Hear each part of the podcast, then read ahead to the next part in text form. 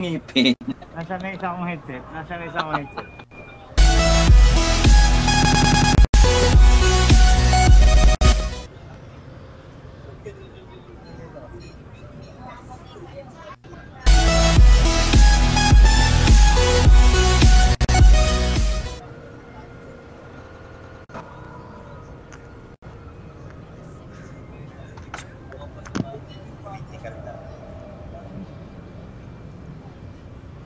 Hello, welcome sa inyong lahat. Mga kaibigan, nandito po tayo kasama ang ating mga barkada. Ang ito po ngayon ang ating bagong Monday Mornings The Night Before. Tatawagin pa rin natin itong Monday Mornings kasi mahirap magbago ng title. Pero nadagdagan natin ang The Night Before dahil ito ang ating katotoy na Wilwon ay nabago na ang kanyang schedule, so we need to also like adapt. Ika nga doon sa nakaraan nating topic, which is transitions. Kailangan natin mag-transition. And this night is a night of katatakutan, terror. Kumbaga. Oh! Oh! Natakot ako doon ah! Natakot ako doon ah, kaibigang Macky. Ginulat mo ako. So, ang topic natin ngayon, tama. Kung ang mapapansin nyo ngayon, ang ibang ating title screen, ang ating show for the day, ay ang topic natin ay Halloween. Ano bang Halloween? Ikaw, ano, kaibigang Maki, para sa'yo, ano bang Halloween para sa mga Pinoy, para sa mga Pilipinas? Halloween? Oo. Wala naman talaga, actually, Halloween, hindi talaga sa atin madali na celebrate Halloween. Sineselebrate sa atin, araw ng patay. Tama ka dyan. Hindi Halloween. Dala talagang masyado nag-Halloween. Kanina nga may mga bata dito eh. Kala ko kung ano, sabi nila, sabi ko, ano yun, trick or treat. Sabi ko, ha, trick or treat, di naman kayo naka-costume.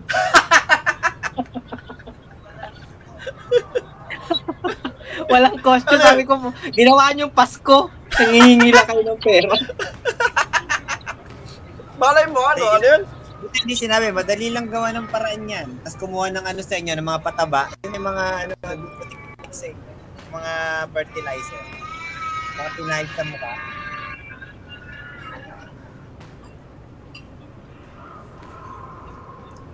Malay mo, ano yun? Kami po ay taong grasa, gano'n.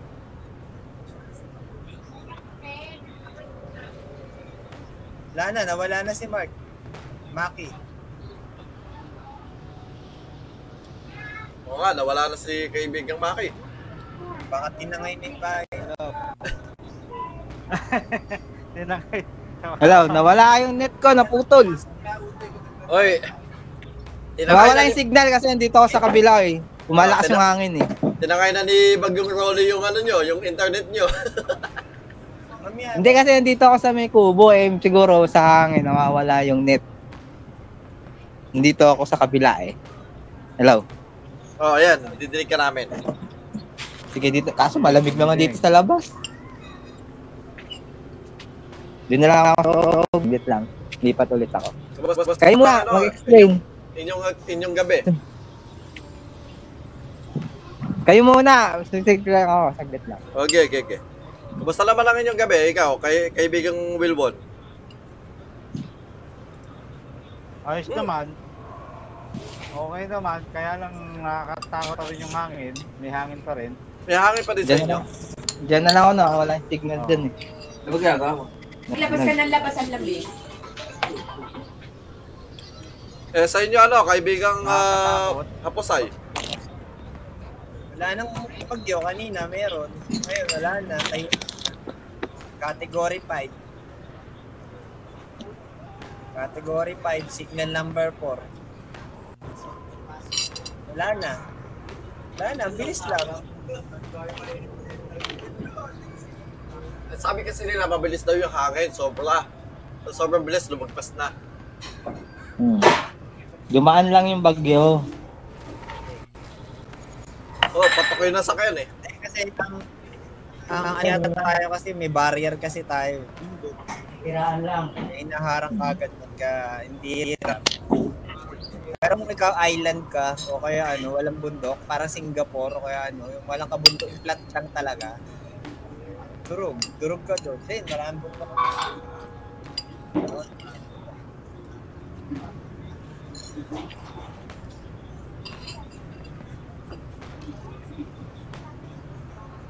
Buti ang Korea, no, hindi sila binabagyo. Lalo ni North Korea. Baka kasi pagka palapit pa lang yata bagyo sa North Korea, binobomba nila yung nuclear bomb nila. Uy, wala sila noon. Bagyo. Nino-nuclear bomb kaagad yun ni King Jong. Hindi po sa akin ang galing yun.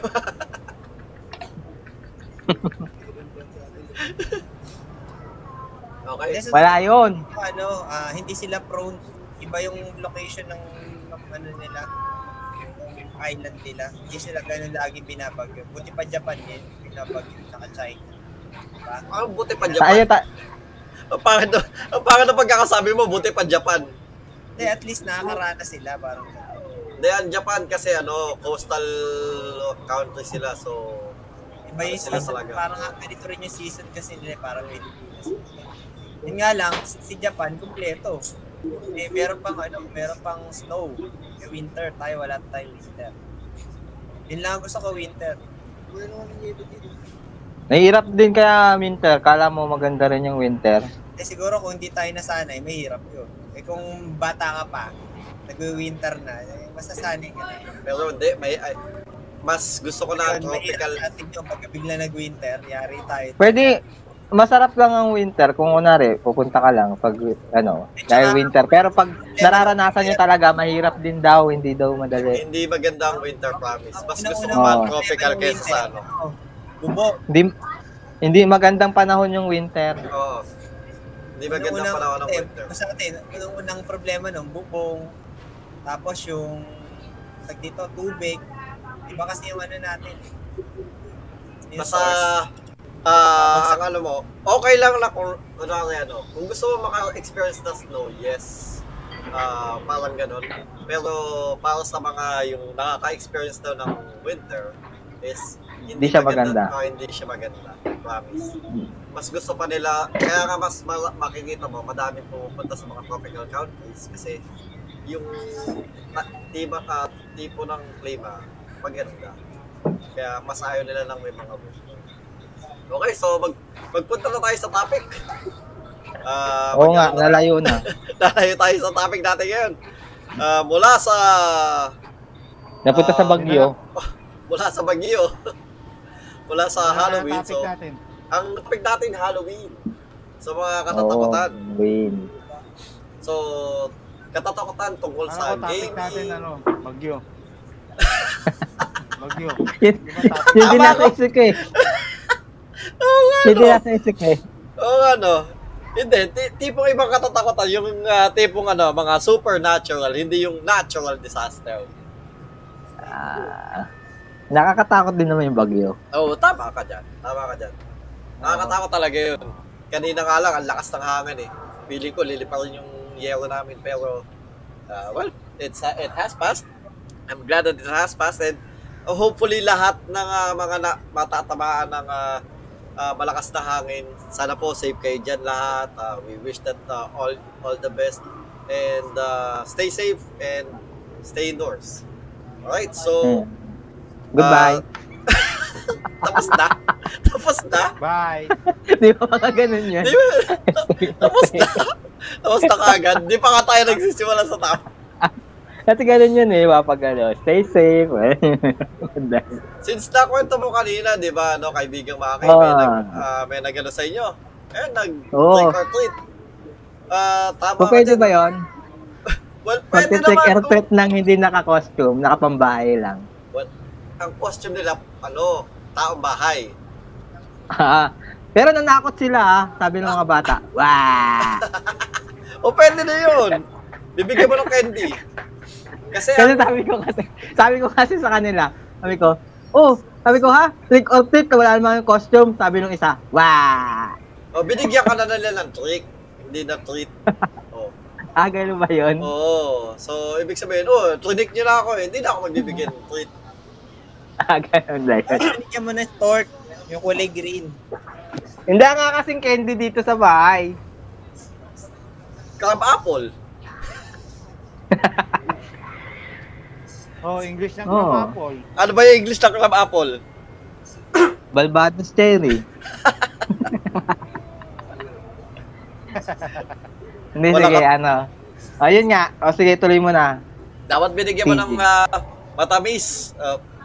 Tulad ng Lecheplan. Sabi ko nga sa kanila, balik kayo, mag-costume kayo kahit makeup mali lang. Sabi ko, bibigyan ko kayo. Hindi na bumalik. Pag-e-effort pa daw eh. Hindi, nag-trick or treat sila eh. Di ba dapat naka-costume yun? Binaka nilang Pasko eh. Kung Pasko, pwede. Pag Pasko, kailangan kakanta. Hindi.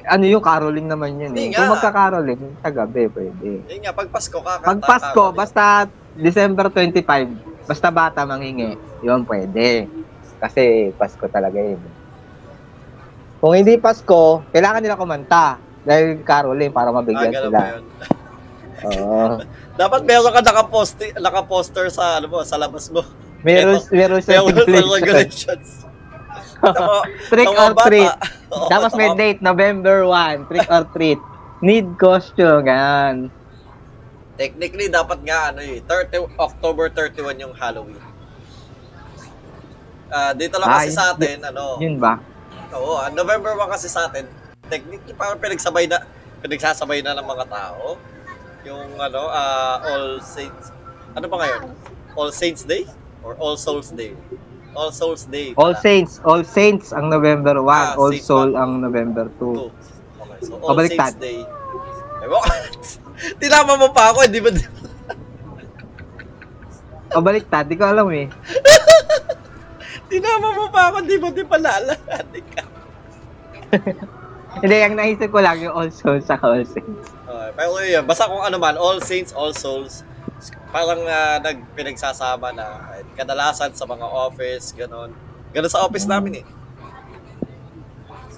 Kung may anak ka, pwede mong dalhin sa opisina, yung mga cubicle ng office, parang naka-decoration ng pang Halloween. Tapos may mga agents kami na talaga parang naka-costume, para lang manakot, gano'n and such. Namin kahit kahit hindi Halloween, parang Halloween din sa amin. Daming sapot ng gagamba. Eto si kaibigang Wilwon. Ikaw ba, yung mga chikiting mo, nakapag-experience na ba ng mga trick or treat yan or gano'n? Oo, Halloween. One time. Yung panay ko. Si Sarah G. Pure gold. Si Sarah G. Sarah G. Nakaalala ko na yan. Natatanda ko na yan. Nakatatak na sa utak ko yan. Ako din. Sa Pure Gold, meron lagi doon sa Pure Gold. Sarah G. Paano sa Pure Gold? Dito lang sa atin?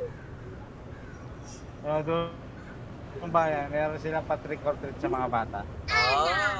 Kadalasan pati mall, mga SM meron. Oo, mga mall, pati tama. Mga mall, SM meron. Sa Riverbanks meron din yun. So naka-costume si Sarah nun? Meron. Costume yung anak namin nun. Naka-costume. Kaso superhero eh. Hindi, okay lang yun. Basta naka-costume. Anong superhero? Wonder Woman, ganun. Darna. Darna. Talaga, Darna? Sigurado ka ba? Baka hindi. Di ba Wonder Woman? Kadalasan kasi ang binibenta pang Wonder Woman eh. Darna, Darna na Wonder Woman. Darna na Wonder Woman. Darna. Ah, patahe. Patahe na Darna. Darna nga. Oo, patahe, Darna. Eto naman si kaibigang ano. Naniniwala. Naniniwala naman kami. Sa inyo ba? Ay, yung maniwala eh. Hindi naman sa ganun. Ay, maniwala ang Darna eh. Naninigurado lang. Bawa sa inyo ah. Parang ano. May doubt pa. Oo, may doubt pa eh. Eh, kaibigang Happosai, ikaw. May doubt kayo eh. Doubt na yung maniwala sa akin eh. Ano, naka-experience ka na ba ng idea nag-trick or treat sa inyo, Halloween, sa trabaho nyo, or what? Siyempre, every year yun. Lahat. Oo, sa trabaho niya. Meron yan. Namimigay kami ng candy. Akala ko, laptop. Mag-trick or treat ako doon, o laptop. Nagko-costume ako, punta ako doon. Talagang binigay ko. Pero dati pa yun. Eh, tatrabaho pa ako. Gusto naman sa mga bata ngayon, pero hindi talaga natin lugani. Oo, hindi natin All Saints Day, tsaka Kandila.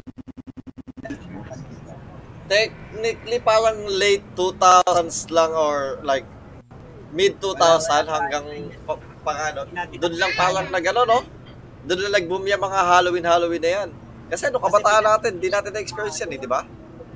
Mga mall nga nagpauso. Mga mall nagpauso. Kaya halos lahat meron ngayon. Oh, pero hindi mo talaga may experience yan sa mga bahay-bahay.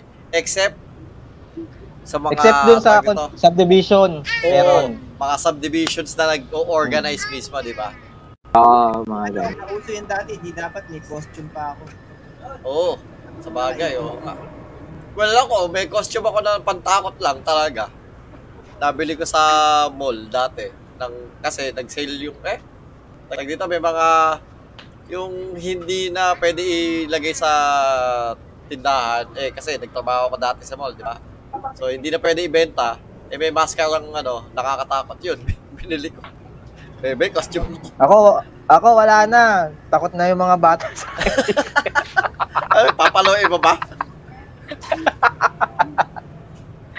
Ay, grumpy old man. Get off my lawn! Joke lang. Di naman.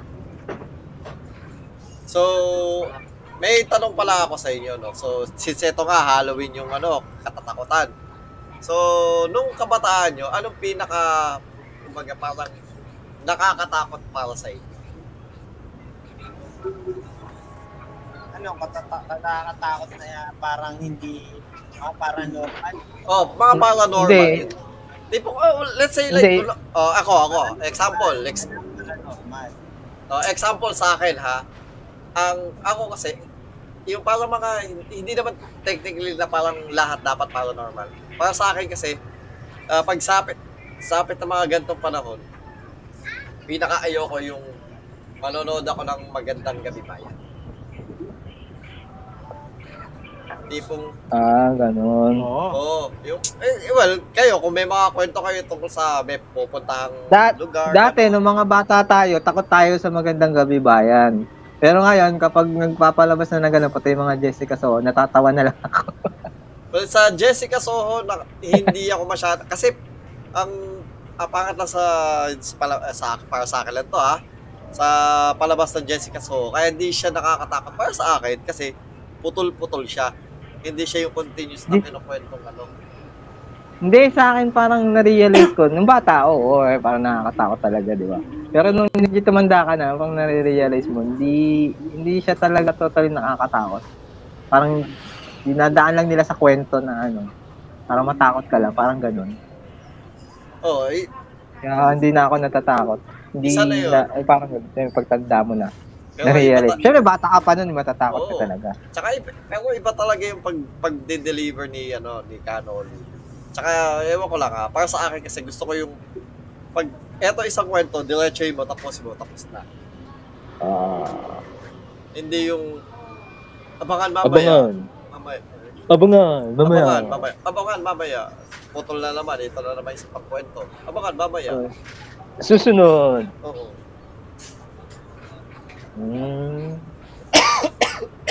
Mga pabitin, nagpapabitin.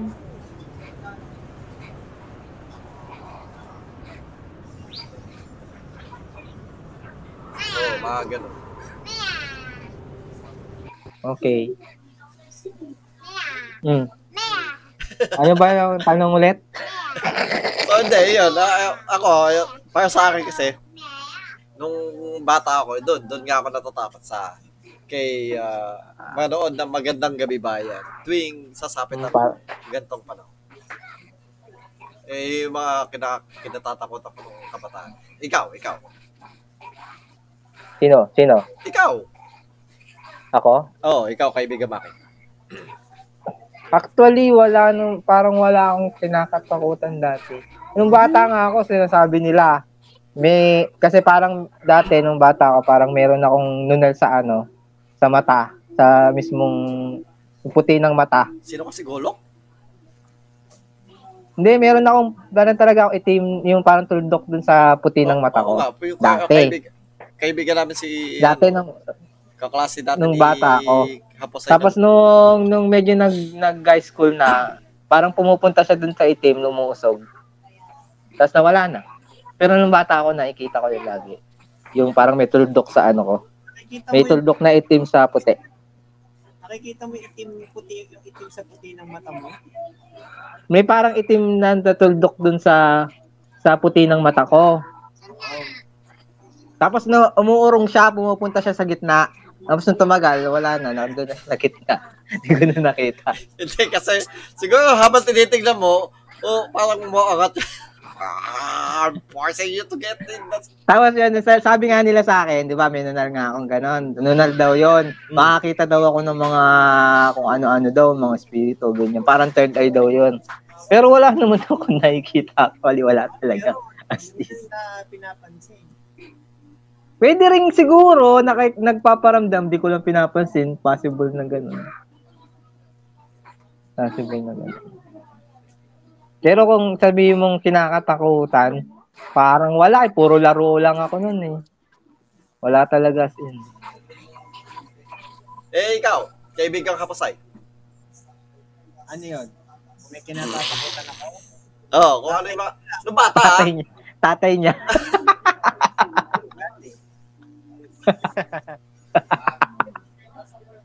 Hindi man ako takot sa mga multi. Kahit dati, hindi man ako naniniwala din. Ako di parang wala lang, laro-laro lang sa akin. Parang wala, hindi ko siguro pinapansin. Eh hindi ako, mas gusto ko pa nga kung naniwala man ako dati siguro. Gusto ko sila makita. Eh, hindi ko sila, hindi ko sila yung propaganda ko na hindi mo sila tatakbuhan, gano'n. Wala kasi, iba kasi paniniwala ko kahit na ano pa ako eh. Bata sa parang mas gusto pa kasi makikita ko lang. Parang mas gusto akong patunayan na ito ko pala ito. Nakakita na ako. Tsaka parang yung imagination mo ng bata ko. Pagka-imagination mo, ang limit. Pagka mo na siguro, yung mga dati, yung magugulat ka, alam ba, biglang lumitaw sa'yo, iniisip mo ba na yung pakilabutan sa'yo. Eh, ikaw, kaibigang Wilwon, may mga panahon ba nung kabataan mo na kinilabutan ka, natakot ka, or what? Ako, iba yung iniisip mo yata, kaibigang Macky. Nagkakatawa kami mga tropa. Natatawa ako sa kinilabutan eh. Ako, may maraming beses na ako experience kinilabutan. Iba naman yata yung experience mo. Okay, kaibigang Wilwon. Ano kinilamutan? Kinilabutan? Kala ko kinilamutan. Kinilabutan. Hindi, nung bata ka daw, Wilwon, may kinakatakutan ka ba o ano? Meron, nagkakatakutan lang naman kami, sa dilim lang. Sa dilim lang. Mga tago-taguan, gano'n? Mga tropa ko, nagkakatakutan. Kasi dati madalas mag-brownout eh. mag-block. Oo. Panahon natin, madalas no, yun, ano. Madalas brown out. Oo. Yun, nagkakakwentuhan ng katatakutan, ganun lang.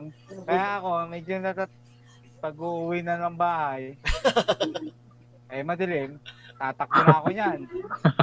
Ayun, oh, baka mayroong sumusunod sa akin. Pag madilim, oo, kasi ganun lang. Oh. Tama. Since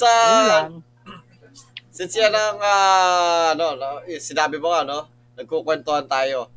Sinabi ko nung nakarang araw na magsasalaysay tayo ng bawat isa na experience nyo na parang natakot kayo kahit bata man or matanda na kayo or what, kahit anong panahon. Magsimula tayo kay kaibigang Wilwon. Sige. Nung kwento katatakutan to. Oh, kwento ng katatakutan. Oo. Kasi wala pa. Pakbo. Ayan pa. Ito. Oh, okay. Totoo ba 'yan? Kwento rito dito. Netakit lang, totoo ba 'yan? Oh, kailangan read 'yan. Totoo 'yan. Sige. Rito. Sige. Oh, nakakatakot pa naman yung bahay ni na Utoy, parang luma na yung bahay ni na Wilwon. Oh, Ito na. Okay. Nung bata ko, ang kwento dito sa bahay namin, meron dito, una, kwento lang. Ay, si nanay nagkwento na meron ng white lady rito sa may bahay namin na tumutuloy. Diyan sa may pader namin. Diyan, kitang-kita yan eh. So, naranasan ko yun. Nakita ko yung white lady talaga. As nakita mo talaga? Tumutuloy nga. Kasi, madaling araw nagising ako. Patay ang ilaw namin eh. Tapos, saan yung sa may bintana nyo? Bintana lang. Yung sa may bintana? Oo. Ay, sa kwarto mo dati? Oo. Doon. Bintana yung kita yun. Alam ko yung saang pader doon? Yung kaliwa o yung kanan? Saang pader? Yung kaliwa o kanan? Sa kanan. Hindi, kanan. Kapag palabas. Pag papasok ka, kaliwa. Sa kanan. Yung sa palabas nga, yung palabas na pader. Yung palabas na pader. Yung palabas na pader. Kanan. Doon sa may bintana nung malapit sa pinapanood natin ng TV lagi dati nung high school tayo. Hindi doon. Doon. Doon ba? Doon ka. Doon. Yung natatanaw sa labas. Okay. Yun. Nagising ako ng madaling araw. Siguro mga 2:30, mga ganun, alanganin. Kasi nawiwiwi ako. Sakto, pagdilat ng mata ko, nakita ko talaga, parang naglalakad na nakalutang sa ere. Yun, talagang takot ako nun. Di na ako umihinom eh. Di na ako nagwiwi. Madalim pa naman. Kala ko nawiwi ka sa kama eh. Takot eh. Ilan taong ka nun? Kumbaga, hindi na ako nakalabas noon. High school na yun? Siguro mga elementary grade 6. Elementary. Grade 6, grade 5. Yun. Natakot na ako noon. Hindi na ako. Ngayon, wala na. Simula noon, medyo kinakabahan na ako. Ngayon, hindi ko na napapansin. Siyempre, nandito na ako sa babae. Pero kung nandiyan pa rin siya, hindi na ako natatakot. Hindi naman ako gagalawin yan eh. Patayin ko muna yan. Pero ngayon di mo na nakita. Isang beses mo lang nakita. Hindi na ulit. Isang beses ko lang nakita. Nahulog. Isang beses. Oo nga, biglang nahulog na siguro yan. Ano yan? Alam mo yung pelikula ng yung scary movie? Hindi. Pero, hindi. Yun. Kung mapunta mo yun. Baka dati yun. Yung kinamatay nun, nahulog nga yun sa pader. O, pwede. Ang galing. Kaya tumutuloy siya na tumutuloy. Yung lugar nila, kaibigang Wilwon, ano, medyo pag ano ka nga doon. Tipo, siguro kung brownout sa inyo, tapos gasera lang yung gamit. Naku, oo nga. Yung feel nung lugar. Di, medyo, oh, so medyo luma na kasi yung bahay talaga. Parang pamanang bahay na rin yun, niluma-luma na talaga. Oh, eh, ikaw naman. Sobrang tagal na nito. Kaibigan ano, Macky, ikaw ang magsumunod sa ano, sundan mo ang kwento ng ating kaibigan Wilwon. Sa akin naman, kung experience lang na nakakatakot, meron. Kahit hindi naman, kahit hindi technically sa iyo. Kumbaga, like, kwento sa inyo, sa lugar nyo, kwento sa ano, kahit di mo na-experience. Basta, ano, yung tipong katatakutan. Wala akong maalala eh. Basta ano ko lang yung experience eh. Oh, sige. Experience ko lang. Kasi pag kwento ng iba, di ako naniniwala eh. Kwento lang nila yun. Oh, yung experience lang. Yung experience ko kasi, dun sa San Mateo, meron dun, ano. Sa inyo? Oo, di ba nakapunta na kayo doon sa San Mateo? Oh. Di ba walang mga bahay-bahay doon, tapos yung bahay namin nasa dulo lang dati. Nandati pa. Oo, nag-iisa lang sa dulo yun, di ba? Tapos parang malawak na puro puno lang nung malayo bago ka makapunta ng highway. Puro bakanteng lote, tapos ano. Ay, walang ilaw doon, madilim. Yung kapag papunta ka pa lang galing ng kanto sa Ampil. Oo, di ba? Walang bahay doon. Walang bahay talaga yun.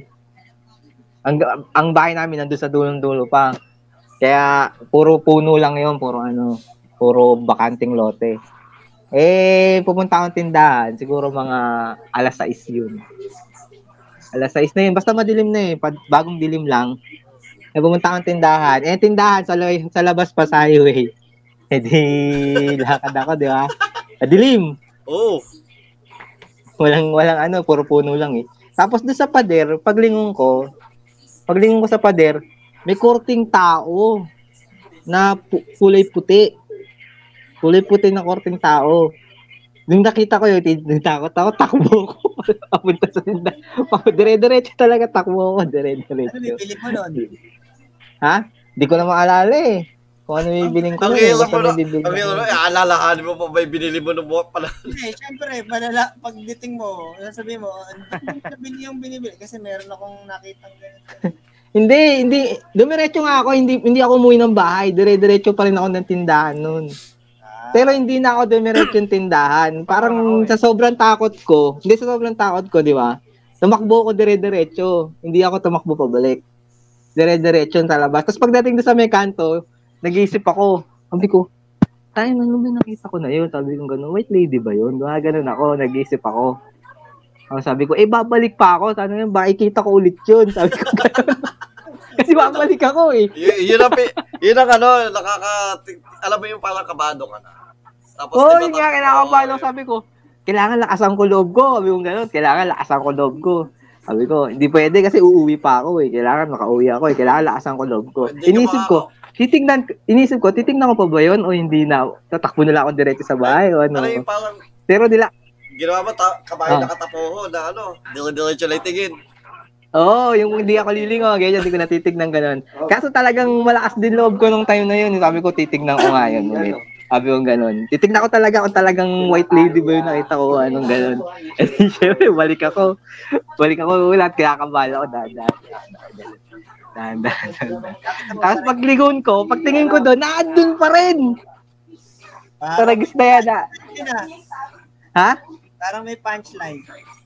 Naandun pa rin talaga. Walang punchline to. Pero nung na-realize ko, di ba, nandun pa rin nga.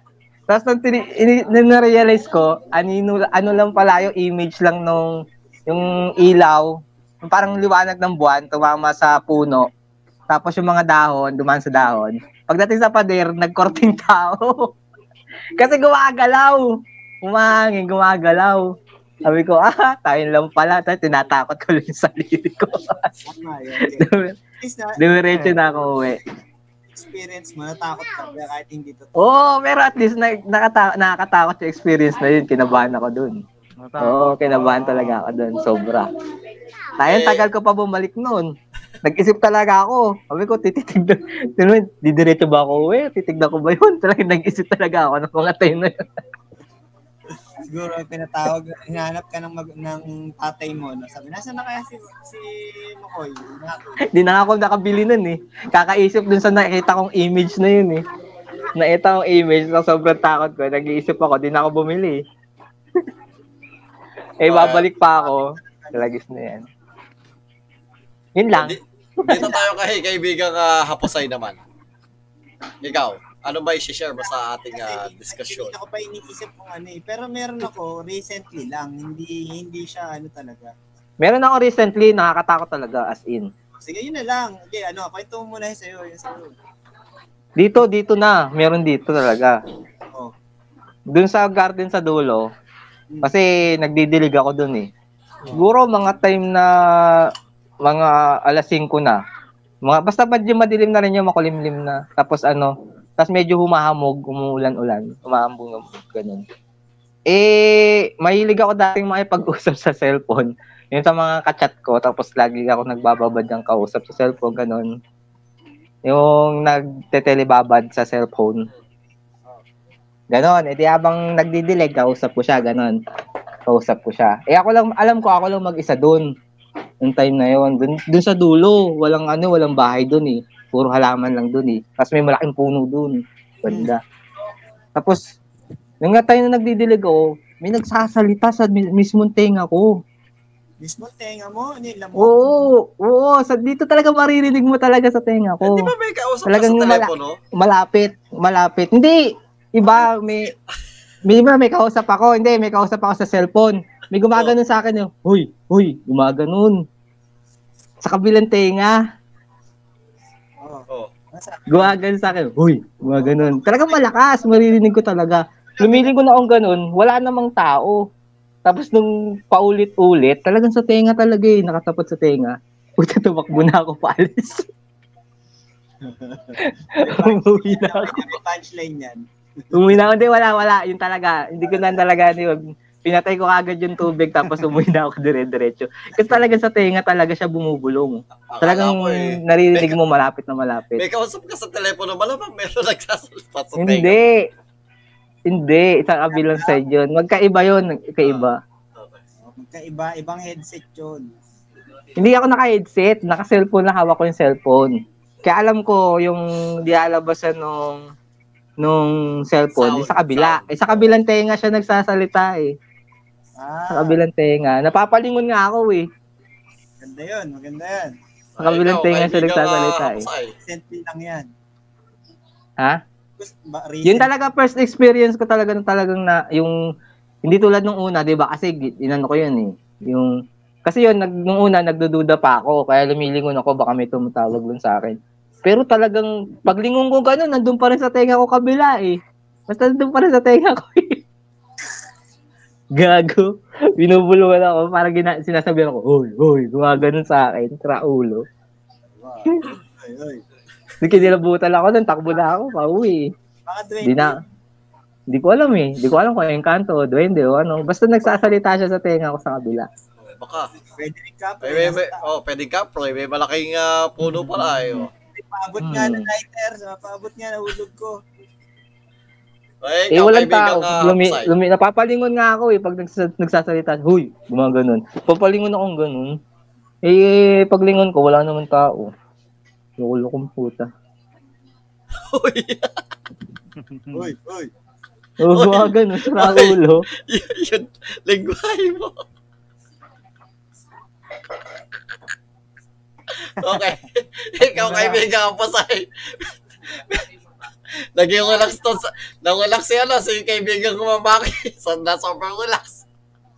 Bakit? Panoorin mo ulit bukas. Basta, ikaw na lang kaibigan ba? Well, technically, gabi naman tayo. So, ano tayo? Pero i-upload ka pa din sa ano. Sige, ikaw na kaibigan Happosai.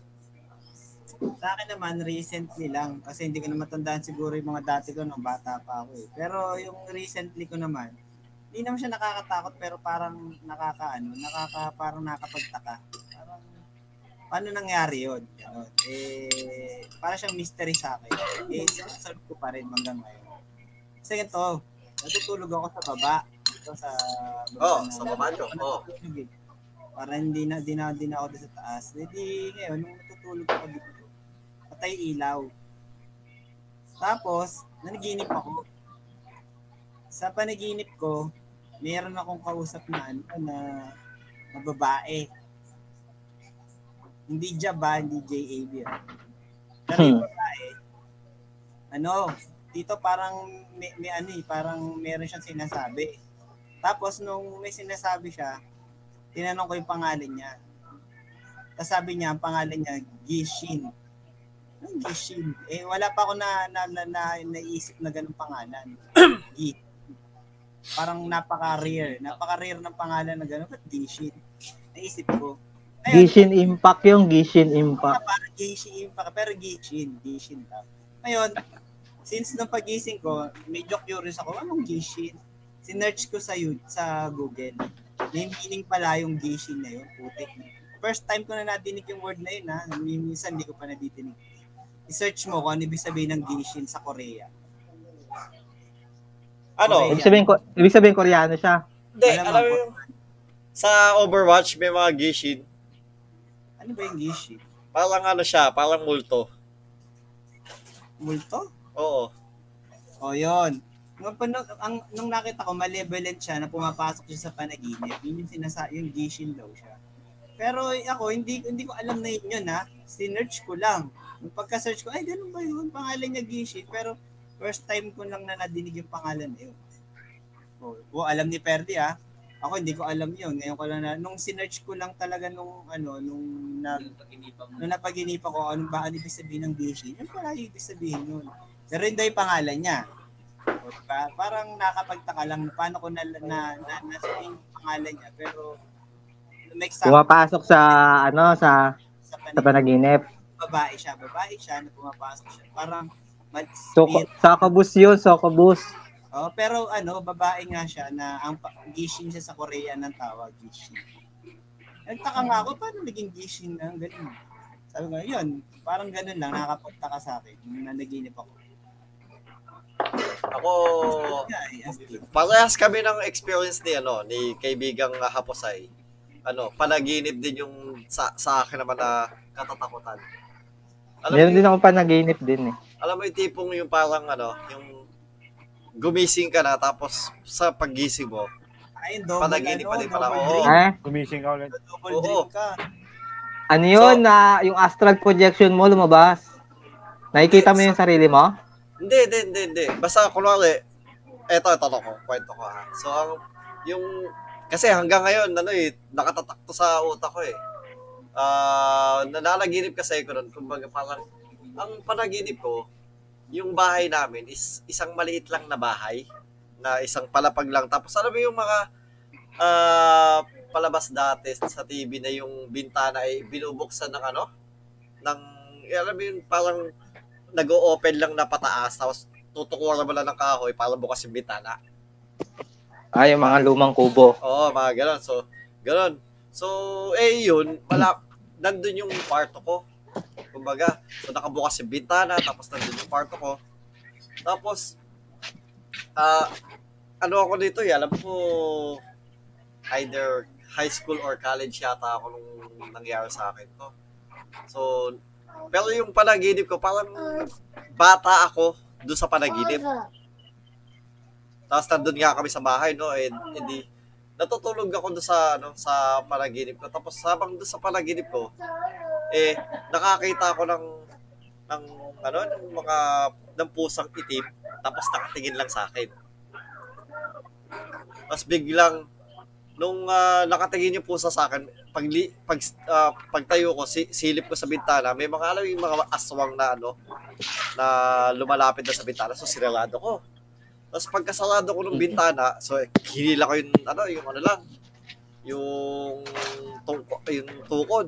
So, bumalag na ganun. Tapos, kumbaga, parang, alam mo yung, kumakalag pag nasa labas yung mga, ano, yung mga aswang. Tapos,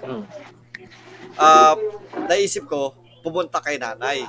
Tapos, takbo ko sa labas. Tapos, pag labas ko, nandun si nanay, sa kusina, naghuhugas ng pinggan. Eh, so, sobrang takot ko. Takot talaga ako. Nanginginig ako doon sa panaginip ko yun. So, sumuko ba ako doon sa ilalim ng duster? Ni duster? So, pag sumuko ko doon, nakita ko ulit yung nakita ko ulit yung pusang itim.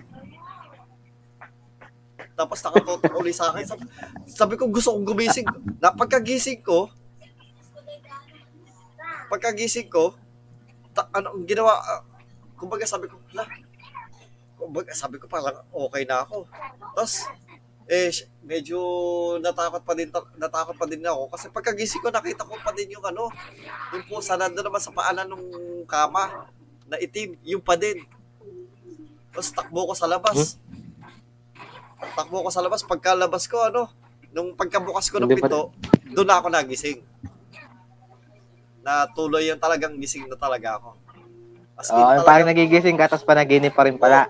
Oo, kumbaga nagising ako ng isang beses, pero yung sa paggising ko, panaginip pa din pala yung nangyayari sa akin. Yung tipo, parang alam mo yung gusto mo nang lumabas, tipong gusto mo nang tumakas, naghahanap ka ng ng malalabasan. Na, kumbaga para makaalis ka na doon sa Yun yung nangyari sa akin, doon yung yung experience ko. Tawag doon lucid dreaming. Yun yung experience ko talaga na feeling ko parang hindi ako makawala. Tapos pagka bukas ko ng pinto, doon nagising na ako. Basa yung kama. Ihi. Oo, naiiyak. Naihi na. Alam mo sa panaginip, marami akong panaginip na nakakatakot. Pero kasi panaginip yung kaya hindi ko parang hindi ko pinapansin. Kasi pagdating kasi sa panaginip, kadalasan alam ko na panaginip eh. Pag alam ko nakakatakot yung panaginip ko, gigising na ako. Pipilitin kong gisingin yung sarili ko. Ngayon pag alam kong okay naman yung panaginip ko, minsan pinatatagal ko pa. Ganun ako sa panaginip eh. Kadalasan alam ko na panaginip yung nangyayari na yun. Nag-lucid dream ka. Lucid dreaming. Iba, merong ginagawa dyan sa lucid dreaming. Sinasadya nila kung ano gusto nila. Oo, sinasadya ko. Ganun nga. Ganun ako. Kadalasan pag maganda yung panaginip ko, pinapatagal ko pa siya. Mahirap daw, malaman yung yung reality kung panaginip pa o hindi. Ay, hindi ako alam ko. Kaya yung hindi mo siya kontrolado. Pag na-deep sleep ka, yun ang kadalasan pinakamatay ng iba. Nababangungot sila. Pag hindi mo na-control yung lucid dream. Ay, parang alam mo yung Inception, yung nananaginip ka sa loob ng panaginip.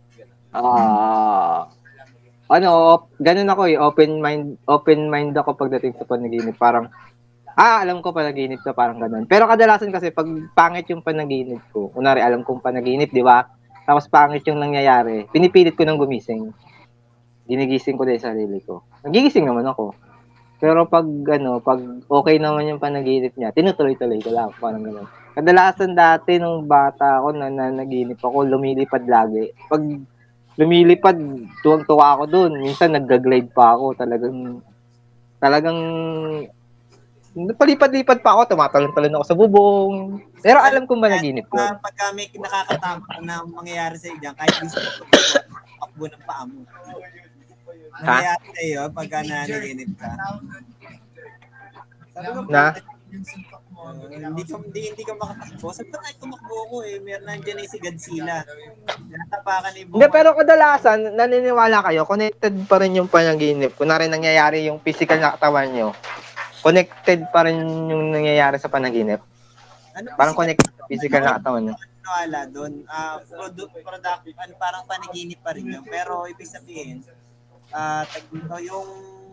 kaya ka nagkaka-double dream, kasi yung rapid eye movement mo, di ba alam mo yung REM na tinatawag nila, medyo nadidilat yung mata mo, kaya aware ka sa paligid mo. Nakita mo siya eh, medyo tila. O, parang nararamdaman mo, minsan nananaginip ka, pero parang nangyayari yung napapanaginipan mo, nangyayari pala sa reality.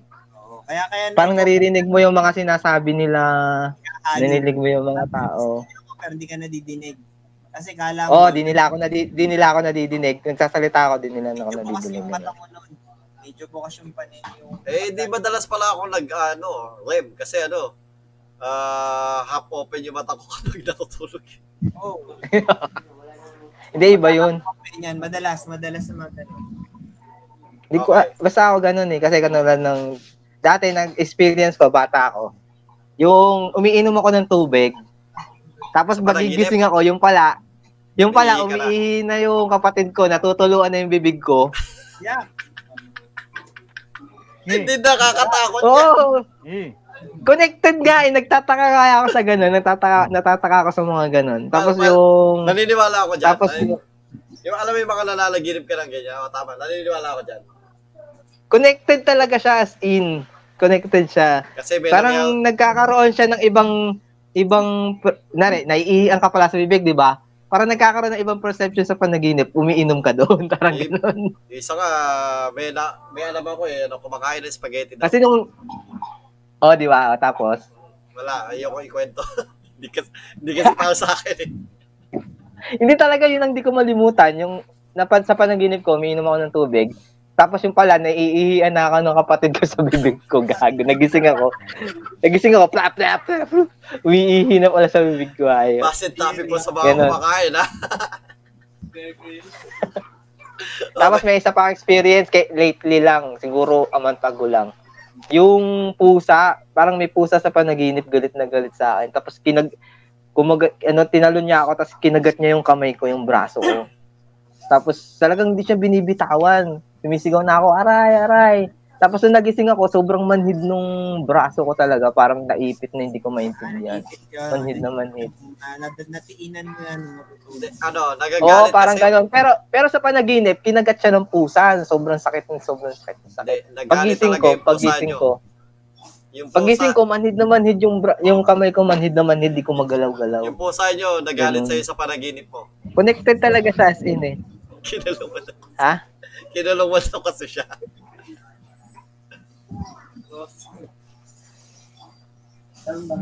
Di ba parang connected, ganun. Nadalas nangyayari sa akin yan. Pero yung kinukwento ko, nagising ako sa panaginip kadalasan. Open-minded. Yun, totoo yun. Pag alam kong pangit yung panaginip, tapos nananaginip lang ako, pinipilit ko nang gumising.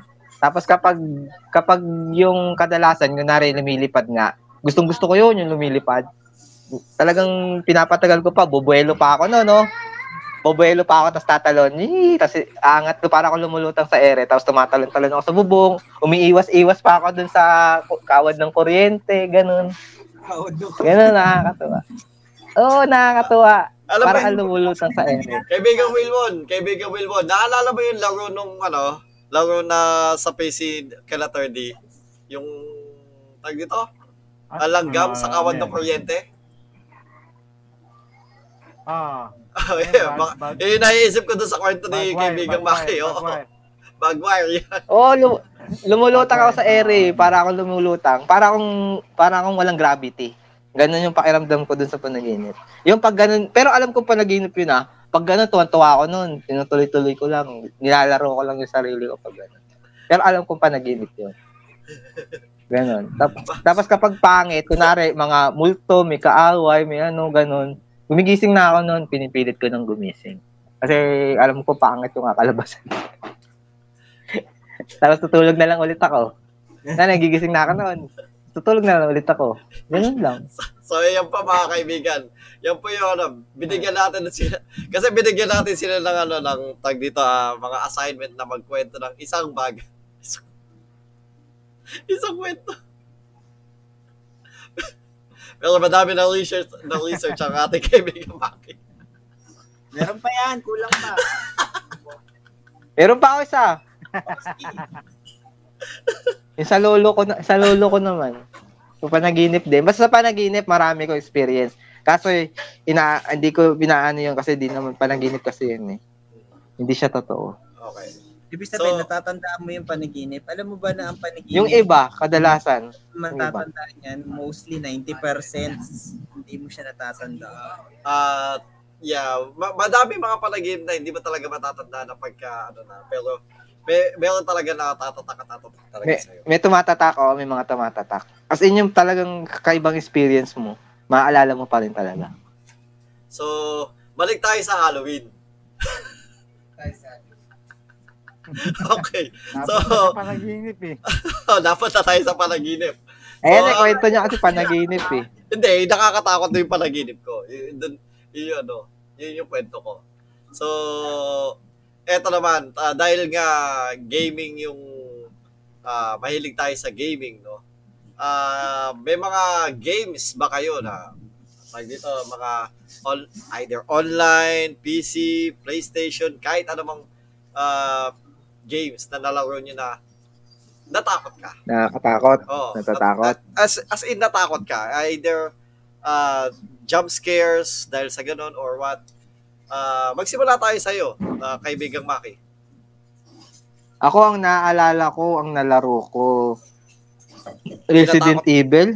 Natakot ka ha? Anong Resident Evil? Nakakagulat lang. Yung unang-una, yung sa PlayStation 1. Gugulat lang. Hindi naman siya as in takot, yung magugulat ka lang. Biglang milalabas na zombie. Ganun lang. Pero yung nakakatakot as in, meron akong na-experience, PC games yun, alam ko eh. Yung Clock Tower. Ano ko yung kanina? Meron eh. Hindi, Clock Tower, search nyo. Sa PC games yun, alam ko, PC games eh. Clock Tower ang title niya. Talagang natakot talaga ako doon kasi yung ano doon, yung merong batang tumatawa. Tapos sinahabol ka, batang nakaputi, na lumulutang. Tapos pag parang nasa loob ka ng Clock Tower, yun ang pagkakaintindi ko noon. Tapos parang biglang tumatawa yung bata. Nakakatakot pa yung tawa noon. Tapos sinahabol ka, nakalutang sa ere, tapos sahabulin ka. Hindi ko alam yung gagawin ko. Yun lang, hindi ko kasi alam gagawin ko eh. Pero parang pwedeng pumunot yata lang mga upo-upuan dun, iba to sa kanya, hindi ko alam, basta ganun yung story yan dun eh. Basta yun lang natatandaan ko, yung bata na yun na maputi na lumulutang sa ere na hinahabol ka kahit saan ka pumunta. Tapos tumatawa ng, hey, gawa ganun. Eh, ikaw, kaibigang Wilwon, anong mga either PC, kung meron ba sa mobile, PlayStation, na nalaro mo na tipong natakot ka? Ako yung sa ano, sa Prince of Persia 2. Oh? Natatakot ako pag hinahabol ako nung Sand of Time. Si Dahaka. Yung Sand of Time. Yun, doon ako natatakot. Tapos pag naglalaro, madilim. Here. Ay ano, gabi na ako lang mag-isa. Ako lang. Natakot ako pag hinahabol ako. Kabado ako eh, kabado. Kabado. Hindi po kinakabahan ka kasi mamamatay si Prince. Kakainin ka kasi nun yun. Kakainin ka ng Sons of Time. Ganon.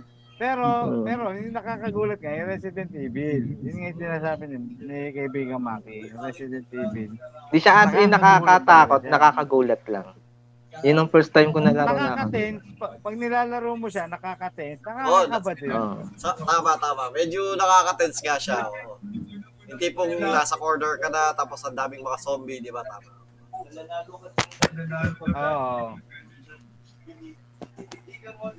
Ikaw ano, kaibigang Happosai. Si Tommy daw, meron siya na unang laro na kinatatakutan. Hindi sa akin si Tommy. Scary Maze. Naihi daw siya.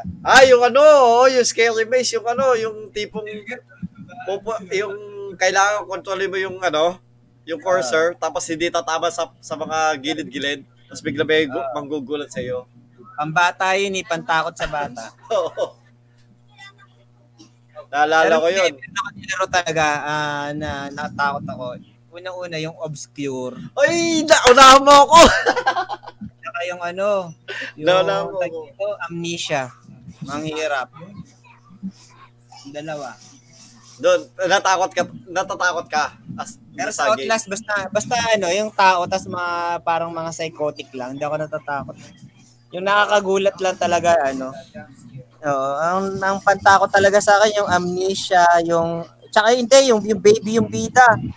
Yung ano, yung among kasi. Ano yan, yung baby yung bida. Tapos ano ka, sanggol ka. Tapos ang scene nyo sa bahay, tapos iiwasan mo yung halimaw kasi pag nakita ka ng halimaw, kukunin ka. Tapos ang bida, ikaw yung baby. Ay, hindi ko alam yun. Pangalan na kasi. Pero yun yung ending ko. Alam mo na ending yun. Ano yun lang yung point of view ng bata na nung sanggol siya. Naabol ka ng monster. Oo. Pero ang ending kasi nun, kaya pa ang tingin ng bata pagka nag-aaway na ni tatay niya, monster. So pag gumagapang siya ng gabi sa crib, parang ang mga nakikita niya, mga nakakatakot, pero sa point of view ng baby. Pero hindi talaga totoo. Nakakatawa yun. Maganda rin laruin yun. Among the Dream. Among the Sleep. Yun. Among the Sleep. Among the Sleep pala yun. Yung baby yung bida. Hindi Among Us. Among the Sleep. Maganda rin yun. Baby yung bida. Pero palas tayo ng tipong natakot din ako talaga doon sa sa Obscure, oo. Nakagulat yun, jump scare kasi rin yun. Oo. Tipong alam mo yun, di kasi sa Obscure, kailangan mo maghanap ng, di ba, mga CD para makapag-save. So, tipong kailangan na, ka din, mag-conserve ka din ng mga CD para hindi ka lang save ng save. Di ba? Tapos, tipong mga kailangan, pag may mga lugar na may mga mauso, kailangan may kang flashlight. Kung wala kang flashlight, baka may biglang lumabas na kalaban. Doon, hindi ako naglalaro ng Obscure kapag gabi. Kasi, yung PC namin noon, nasa sala. Eh, dito ako sa kwarto nag-ano, di ba? So, pag gabi, walang tao sa sala. Lahat nasa mga kwarto na. Eh, hindi dati sa sala na natutulog si nanay. So, lahat kami na. Andun lang, no? Nag-iisa yung PC sa may kusina. Tapos, pag maglalaro ka, tinitigil ko ng pag-obscure, gabi. Nako. Tipong ayoko na, pag ano. Yun lang yung oras na din na pwede ka din na maglaro kasi kagagaling ko lang ng, alam ko, school yata yun. Kagagaling ko pala ng school, ganun. Hindi ka naman pwede maglaro ng araw dahil nasa school ka pa. So, yun. Doon ako natatakot talaga yung Obscure. Resident Evil, hindi. Itong bagong Resident Evil na 2, yung mas bago kaysa doon sa luma.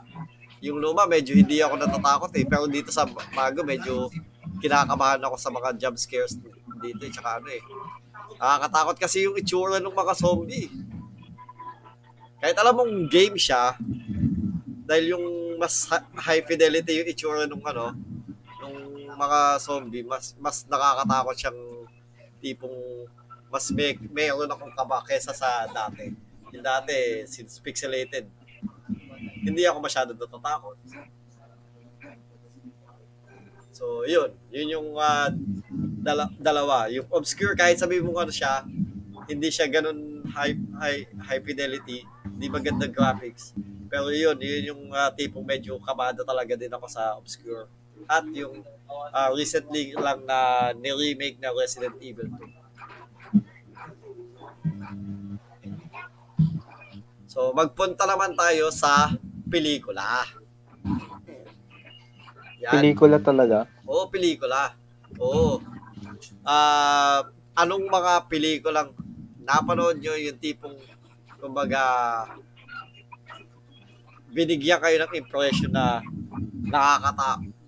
natakot kayo.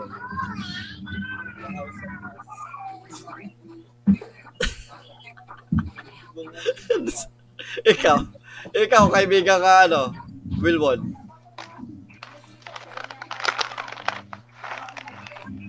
Ayan, ako, napanood ko nung, elementary, yung Child's Play 2. Oo. Nakakatakot dati yun. Nung elementary kami, yun din ang pinapalabas sa amin. Kasi Sa inyo din ba school, mayroong ano, kunwari, ano, screening ng pelikula na lahat kayo manonood? Oo, oh, meron. Uso yun dati, meron ganun yun. Din kami. Child's Play 2. Oo. Tapos ano, yun ipapalabas. Daming natakot no, daming umiyak na babae no sa amin. Mga kaklasik, oh, daming umiyak sa takot. Nakatakot kasi yun, nung pagbata ka, matatakot. Pang anong grade sa inyo yun, nung Child's Play? Pang anong grade pinalabas? Grade ano ka? Siguro 3 or 4. Sa amin kasi ano eh, grade 4 pataas, mga nakakatakot na pelikula. Pero yung mga grade 3 pa baba, mga ano eh, Land Before Time, ganun. Ang naalala kong pinanood namin movie sa school, ano eh, Ben-Hur. Ben-Hur. Tsaka ano, yung Homeward Bound. Tsaka Home Alone ata. Parang yun. Home Alone. Napanood din namin Homeward sa Bound. Ano. Oo, parang yun. Pero yung Homeward Bound yung mga aso. Pero yung nakakatakot, wala akong naalalang pinanood ng sa school nung nakakatakot. Grade, alam ko, grade 4 yata sabi pinalabas yung Child's Play. Alam ko, Ben-Hur lang sa talaga alala ko. Tsaka ano eh, Home Alone eh.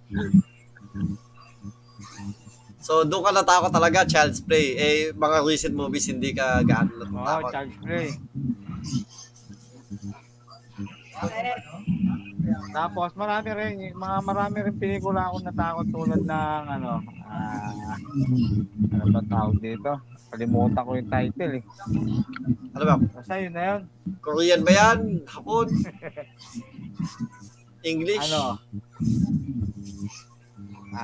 Two words. Parang Japanese. Japanese. The Ring. Si Sadako. Meron pa, isa pa. The Grudge. Ju-On. The Grudge, di ba? Christmas yun. Sa Christmas yun eh. The Grudge yun. The Grudge. Ju-On. Ju-On? Oh, Ju-On. The Grudge. Joke yun? Oh, ewan ko sa kanya. Wala na nakatakot. Oh, next na. Pero ano, Japanese movie. Wala na. Eh, ikaw, kaibigan Maki. Wala. Napanood ko yung The Ring, napanood ko yung The Phone, napanood ko yung Grudge. Hindi naman ako natatakot. Ay, The Phone ba yun? Hindi, alam ko meron. Meron, The Phone. The Call. Meron din. The Call. The Call yata yun, yung may sumaangkas na babae dito sa leeg. Hindi, Shatter yun. Japanese din yun, di ba? Ay, Thailand yun. Thai yun. Hindi. Yung Dakol yata yun. Yung babaeng mahaba din buhok na parang sa dako na nakaangkas dito sa batok ng pag may katumatawag sa'yo. Shatter yun. Shatter yun? Oo, Shatter. Basta yun, napanood ko yun. Hindi naman ako natatakot. Nakakagulat lang, pero hindi. Ano yung teleserye yung ano, yung para may kambal siya sa ano, yung sa ulo. Uy, natatakot ako. Nabibeirdohan ako, natatakot ako sa itsura nila. Oo, yung kabilaan, talikod na sa harap. Oo, lalo na yung ano, kahit mga gumagawa ng meme, na yung nagbabayad sa eh, nakasakay sa bus. Tapos nakatingin sa isa niya. Napaka-weird nun. So, ibig sabihin, wala kang natakot na pelikula, as in. Nagulat lang. Yung minsan medyo parang, hindi ko alam kung takot yun, pero parang hindi eh. Parang ayoko lang siyang tignan. Oy, kasi pangit. Yun. Parang gano'n. Takot. Hindi. Pangit. Parang napapangitan lang ako. Hindi ko maatimpan panoorin yung mukha. Pero hindi talaga takot eh. Dili. Oo, parang ganun. Ayokong tignan yung itsura. Parang ganun. Yung sa The Grudge, yung batang lalaki. Yun lang. Ay, hindi. Hindi naman nakakadili yun. Ay, hindi, may scene pala doon sa The Grudge. Sa The Grudge yun, no? Yung babaeng naglalakad na sa hagdanan na parang... The Grudge? Parang, ano? No. Sa The Grudge yun, no? Oo. Oh. Yung gumagapang sa hagdan, oh, na may tunog na... Parang gano'n. Oo, parang gano'n. Yun, yun, medyo natakot ako doon. Oh, yun. Pero sa tunog lang. Sa tunog lang. Sa tunog lang. Well, medyo natakot ako sa tunog. Kasi parang nakakaiba yung tunog eh. Pag naririnig mo yun, parang kahit wala kang nakikita, parang nakakatakot yung tunog. Tunog lang. Eh, no. Ikaw, ano? Kaibigang Happosai. Ako, hindi ko matandaan. Siguro nung, ano, yung may mga bago, wala masyado. Kasi hindi ako nanonood masyado ng mga horror na mga bago eh. Mostly, fantasy tsaka ano na, sci-fi. Pero siguro yung mga luma, ano, mga bata pa ako, mga pinaka nakakatakot na siguro, yung ano, yung tagdito, yung mga shake, rat, and roll. Oh. Okay, meron pala, English, ano, Dead Time Stories kung natatandaan nyo. Ano siya, yung 3-part din, parang nauna to bago sa mga shake, rat, and roll. Ano siya, yung parang, ay, Tales from the Crypt. Alam mo yung Tales from the Crypt? Oh, yun, alam mo yun. Pata yung ano, tumatay yung Valentine na nagkukwento siya ng 3 story. Ba, Little Red Riding Hood, Snow White, pero iba yung story, horror. Hindi, ano, then, ano siya, Tales from the Crypt talaga siya. Oh, kaya mga may lumilito na, ano, na matandang babae na pangkay. Tapos biglang nagtatatawa sa umpisa. Pero 3 kwento lagi yun. Natatandaan mo yun. Oh, technically, hindi siya pelikula, pero ano, TV show. Hindi, nagkaroon rin siya ng pelikula. Meron kami sa VHS nung dati, Tales from the Crypt. Nagkaroon rin siya, parang special. Naalala ko yun, kaso hindi ko na kasi tanda eh, yung mga palabas niya. Oh, alam ko yun. Ano, napapanood ko, pero hindi ko na tanda. May mga ano din yan, tulad nung alam mo yung Eerie, Indiana. Binabago niya yung mga fairy tale nun eh, parang medyo horror yung mga fairy tale. Are You Afraid of the Dark? Mga palabas. No? Oh, Are You Afraid of the Dark? Oo, dati. Mga ano yun, series yun sa Channel 9 yun. Oo, mga series yun, mga series. Napapanood ko yun, kaso hindi ko natanda. Wala, parang hindi naman ako natatakot dun. Well, ako, natatakot din ako dun. Kasi kung natakot ako dun, dapat naalala ko siya. Kasi wala. Tales from the Crypt. So, doon ka medyo natatakot nung bata ka. Ako, ano, technically, yung mga, ano, Are You Afraid of the Dark? Pero hindi masyadong, alam mo yung slight na takot, pero medyo sa mga pelikulang napanood ko, ang pinakatumatak sa akin na natakot talaga ako is yung Ju-On, The Grudge. Lalo na yung si, ano, yung bata. Tapos yung, ano yung humahampas yung paanong, ano doon sa pader. Tum. Ako, doon ako na, tapos biglang, yung tipong matutulog ka na, no? At tahimik na ng paligid mo. Tapos nadidinig mo na lang yung, ano, yung tulog ng ano, ng welos. Tik. Yung dalay nadidinig mo sa paligid mo. Minsan ang creepy nun, no? Yung tunog ng relos. Oo. Sobrang creepy yun. Pag tumutunog yun, tik-tik. Pag sobrang timing, linig na linig mo siya. Kapapanood, wala lang nakakatakot. Dito, yung nakakabinging ano, katahimikan. Alam mo ba na mas meron room sa Japan ba o sa Russia yun? Na pag ginabaliw nila, silent room ang tawag. Pagka kinulong ka doon ng ano, hindi ka tatagal ng 2 hours, mapapaliw ka. Wala ka matidinig kasi soundproof siya. Mag-isa ka lang, wala ka makikita. Isang plain color lang. Ganun. Ano yun, the silent.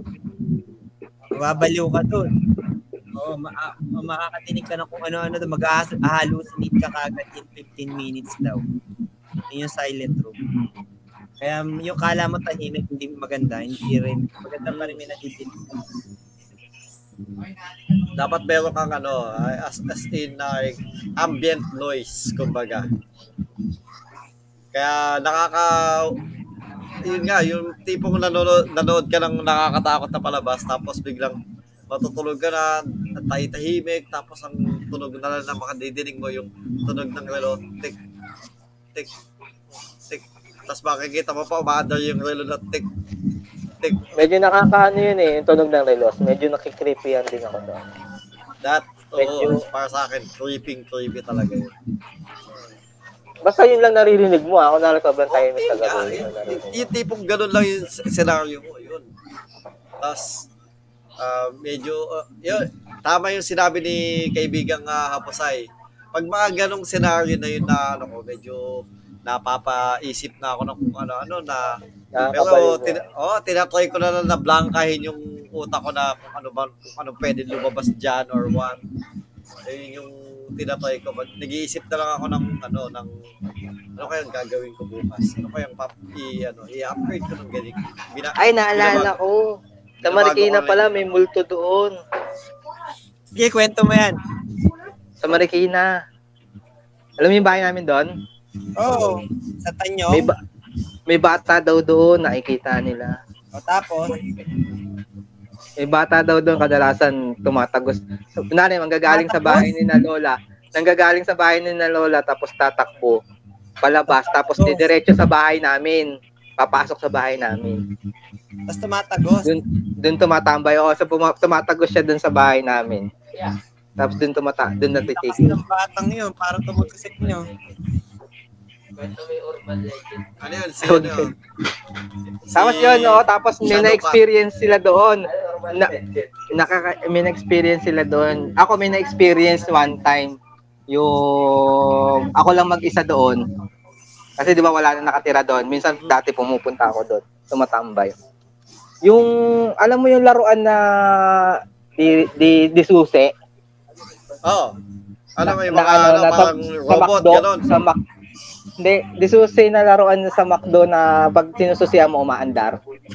May 2 times na umandar yung ganun eh, disuse sa amin. Ako lang mag-isa. Yung una, yung laruan na parang sa ano yun eh. Sa Little Mermaid, yung puset. Technically, si Ursula. O, si Ursula, umiikot yun si Ursula eh, na laruan. Disuse din, tapos iikot siya. Yung charge na yung pinihit na doon sinusi yun. Ano lang, doon lang oo, parang doon lang gumagana. Nagtataka ako, doon gumagana. Nung nandun ako, gumana, umandar. Di ko pinansin, kasi pag mga ganun, di ko pinapansin eh.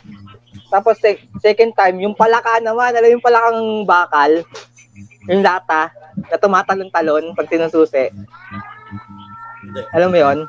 Oh. May palaka na lata. Na bibili sa mga pesta. Yun, yung lata na tumatalon-talon. Yun, tumutwander din yun. After kong chinik ko pa yun eh, yung laruan na si Ursula. After ko chinik yun, eh, dinawala na, tumigil na, tinabi ko na.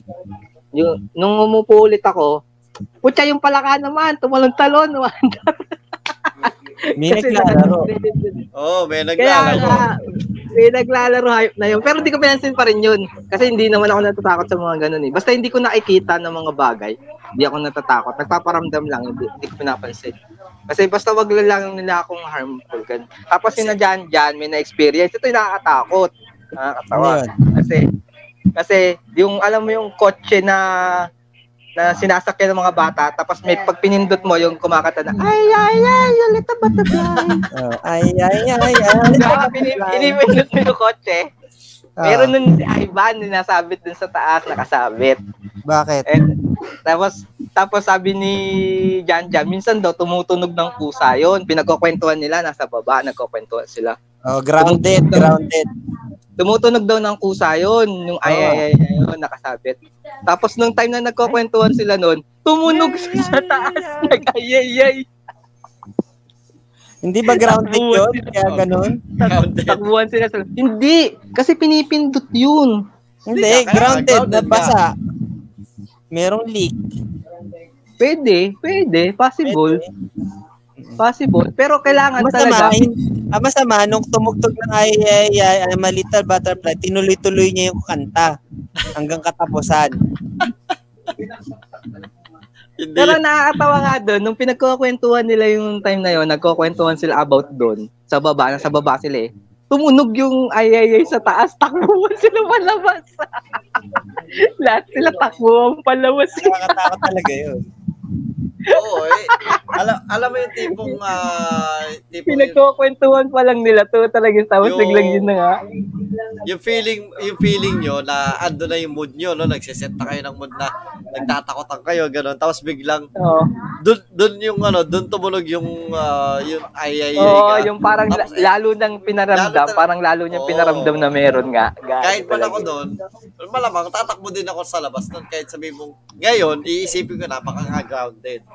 Pero, dun sa panahon na yun, sa tipong yun, talagang tapos sa sobrang takot ni Janjan, dalawa ginawa niya. Ano? Inalis na niya sa pagkakasabi, tinanggan niya yung battery.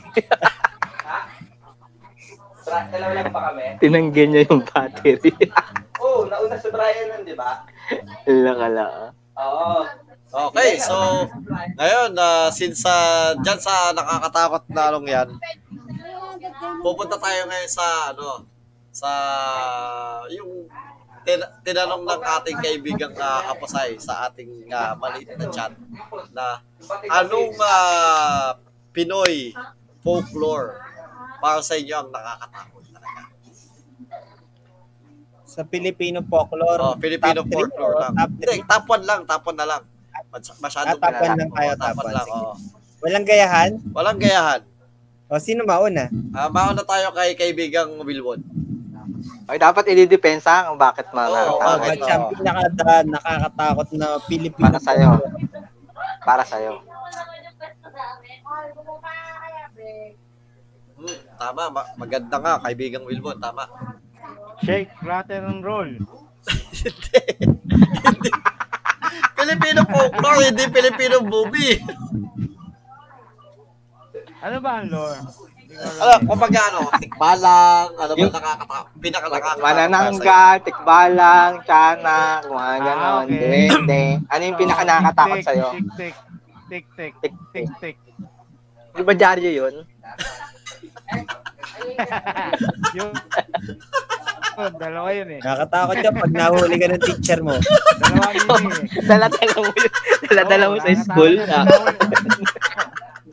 Pag nahuli ka ng nanay mo. Nakakatakot siya pag nahuli ka ng teacher mo lang. Mahirap pag sa nanay mo, okay lang. Pag na teacher, sinubo ka sa nanay mo, mas grabe. Hindi, nakakatakot eh, syempre eh.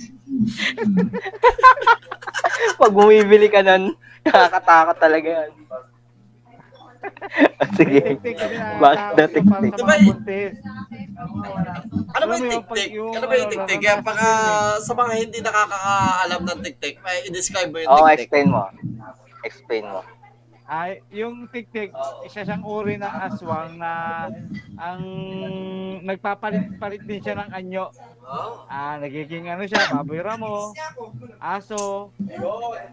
Nagpapalit-palit siya ng anyo. Isa siyang yung aswang na kumakain ng pagbuntis, yung baby. Buntis pa lang yung babae, kinakain niya yung dugo ng baby. Yun, sinisip-sip niya. Yun ang pagkakalang ko sa tiktik. So, siya, nagme-metamorph ng mga hayop. Mas kadalasan ba itim, ganun? Oo. Itim, oo. Itim na hayop. Oo, tulad na itim na aso, itim na baboy ramo. So, bakit para sa'yo, siya yung pinaka-nakakatakot para sa'yo? Bakit? Parang ko na yan, naranasan ko na eh. Yung buntis si Mrs. Okay, may buntis dito sa maraming beses na kasi. Naririnig mo, no? Yung naririnig mo siya. Di ko sure talaga kung yun ha. Kasi yun ang di ba? Oo, pero naririnig. Tatanda eh. Naririnig. Pagka malapit ang tunog, ibig sabihin daw, malayo siya. Pagka malayo ang tunog niya, ibig sabihin, nandiyan na siya sa paligid nyo.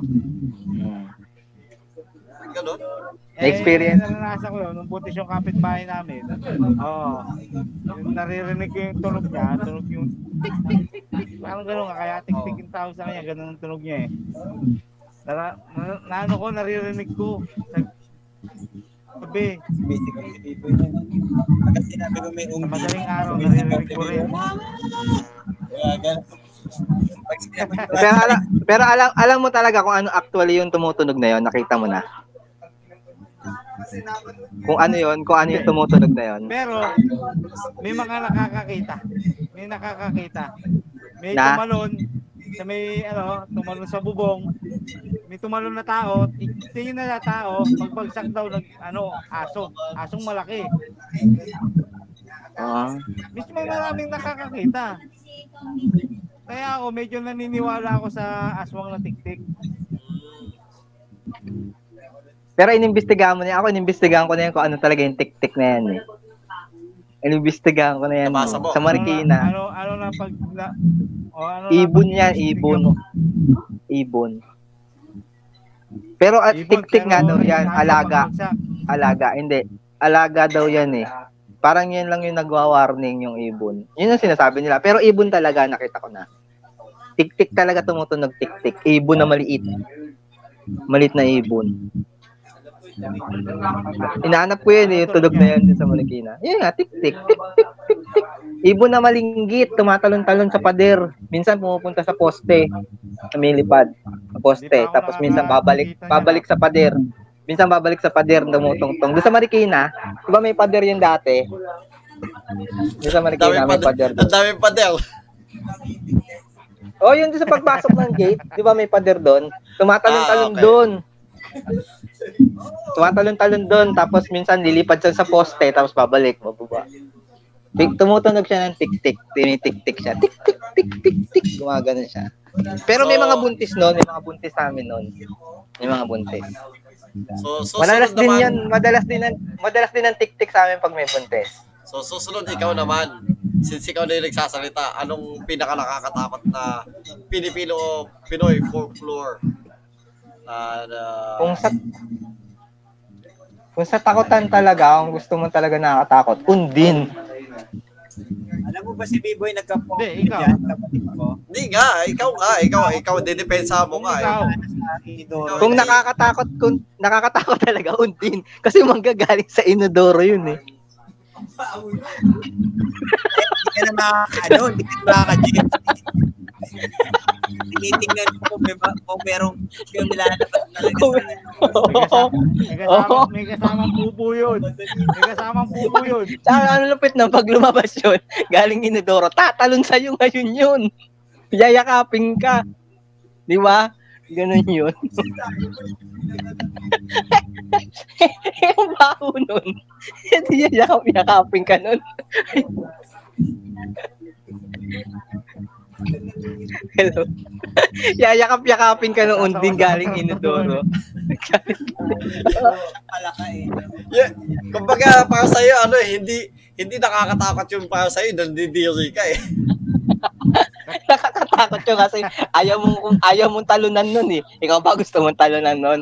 Eh matatakot ka at talunan ka nung galing inodoro. Technically, mandidiri ako. Hindi ako ano. Ay, matatakot ka pa rin kasi yung kakaibang creature siya. Oh, sabagay. Oo. Matatakot ka pa rin, kakaibang. Pero kung sabihin mo talaga na ayoko makita, yung totoo. Hindi, wala. Undin ka na eh. Undin ka na, wala. Hindi ko sasabihin mo talaga na ayoko makita. Hindi, wala. Undin ka na. Creature. Wala, undin ka na. Undin ka na. Hindi, kasi usapan kasi nakakatakot. Hindi, kasi anong ayaw mo makita? Kung ayaw ko talaga makita, parang ano, kung paanoin mo ako, white lady siguro. Pangit na ako sa itsura ng white lady. So ikaw, para sa'yo talaga.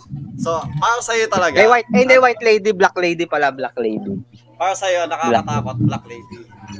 Oh, black lady. Okay. Kasi parang may na-experience na ako sa panaginip niya, nakakita na ako niyan sa panaginip eh. Kalokohan wala yung undin mo na. Hindi, totoo. Ano, para siyang nasa, naaninag ko siya sa side ng mata ko, naaninag ko siya nakatingin sa akin. Tapos, nililingon yung purpose nung nunal mo. Nililingon ko siya. Pag nililingon ko yung ulo ko, umuusog din siya. Parang nakapix lang siya dun sa side na yon, sa lugar na yon. Purpose ng nunal mo. Dati, naging mo siya. Yun, black lady. Nakakatakot talaga siya as in. Nakakatakot. Karoon ka ng vision. Ako naman. Nakakatakot yun, black lady. Para sa akin, ang pinaka nakakatakot eh, mananaktan. So, una pa lang, no? Kung yung kahit hindi mo pa makita yung tag dito yung pinakamanananggal mismo yung lumilipad. Yung palang kalahati ng katawan niya yung nakakatakot eh. Yung makakita ka na naglalakad na kalahati katawan lang. Or nakatayo ka kalahati katawan lang. Tumatakbo pa. Diba? Hindi, pero sabi nila nakatayo lang yun. Hindi niya hindi gumagalaw yun. So, like, yun, nakakatakot na yun. Tatakbahan ko na kaagad yun. Tapos yung pang ano, syempre, di ba, ang manananggal is, kalahating, so, nahati yung katawan nun. Hindi lilipad-lipad na may, kasi, pakpak ng malaking-malaking paniki. Tapos gulong-gulong buhok. Tapos yung dila pa is lumalabas at tumahaba. Yun. Sa manananggal talaga. So, kaya nga dito sa amin, kasi dati, nung mga, pa dito yung mga, wala pa masyadong bahay-bahay dito sa amin, o puro bukid pa. Yung pag naglalakad ka, tapos madaling pa sa gabi, eh, dati dito may as in malaking paniki. Eh, kapag manonood pa naman ako ng dating napalabas na nakakatakot, tapos may mga manananggal, makikita mo yun, tatakbo talaga akong kaagad kasi nasa isip ko, manananggal eh. Pumapasok sa utak ko yun, lalo na yung high school, kasi high school tayo, naglalakad lang akong galing sa, Dabakal, papunta sa amin eh. Kasi, kapapanood mo lang ng ng mga kina Wilwon, kakapanood ko lang kina kaibigang Wilwon eh, tapos pagdadaan ako dito sa amin, wala, ang dilim-dilim dito sa amin. Oo, dilim dyan, madilim. Oo, sobrang dilim dito sa amin noon. Buti nga, nagkaroon na ng ilaw sa mga poste eh. Ayun, yun. Yun talaga, isang kinatatakot-takot na ayokong makita talaga is manananggal. Para sa akin, yun ang pinaka-nakakatakot. Ikaw, kaibigang Happosai.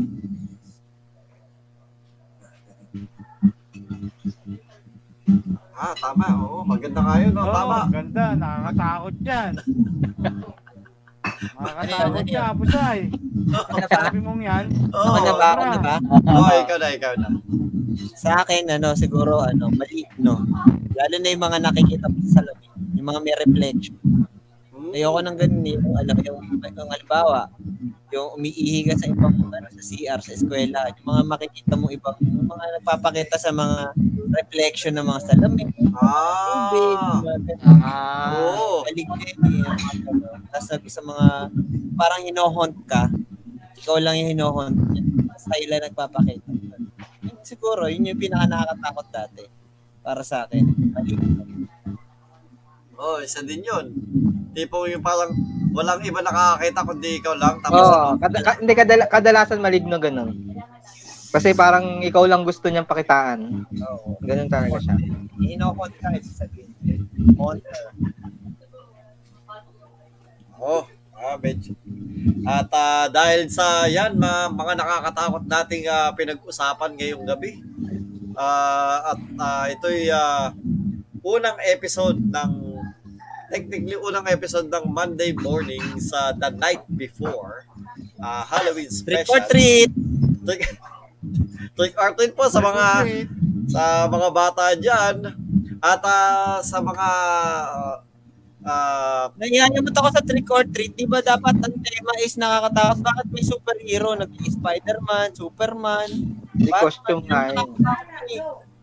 Parang kasing naging costume na lang siya eh. Parang naging cosplay. Dapat di cosplay ang trick or treat talaga. Diba? Parang mga nakakao. Kasi may mga nangamasak sa akin dati, hindi ka naman scary. Pero sila tingnan pagka lalo na yung mga sanggol. Kasi pangit nga naman, yung sanggol gagawin mong tiyanak. Yun yung sagay iniisip nila eh. Ito, baby ko, pero ang costume niya tiyanak. Mas maganda kasi sa mga siguro, kaya nila ginaisip na gano'n, mga superhero. Kasi mga baby, pang-bata. Saka sa bata pwede. Pero pag matanda pa, magsusuperhero pa, corny na ano. Inaano na nila kasi, kumbaga,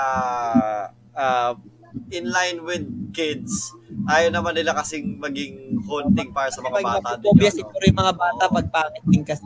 Kaya iba na yung ano yung naging... Mostly naging parang papagandahan na hindi na siya papaiskit. Nakakata. Papunggahan na lang. Pagandahan na lang.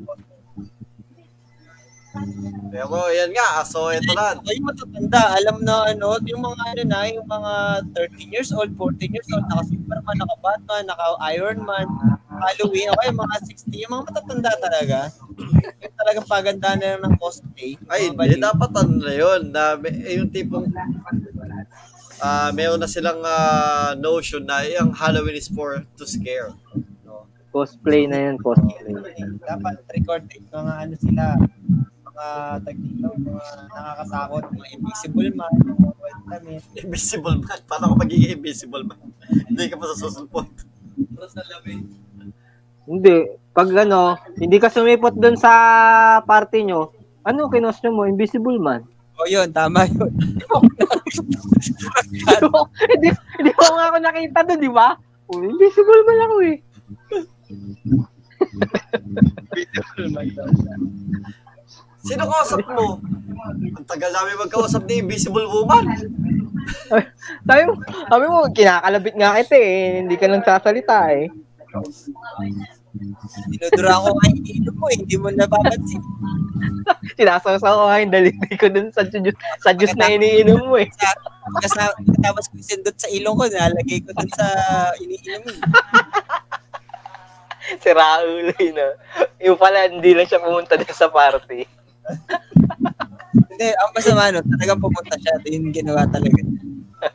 Anyway, hindi talaga siya nakita, invisible man talaga siya. Galing naman nun. Ayun, magaling talaga, invisible man talaga. Nagtatagulan talaga. So, ayun po mga kaibigan, ito po ang ating episode po. Kwento ka pa ano, kaibigan Macky, yung isa pinaka-nakakatakot talaga na oh, ito talaga. Ito talaga yung pinaka-nakakatakot sa lahat.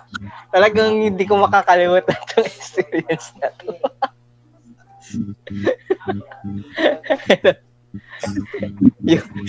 Yung one time sa CR namin.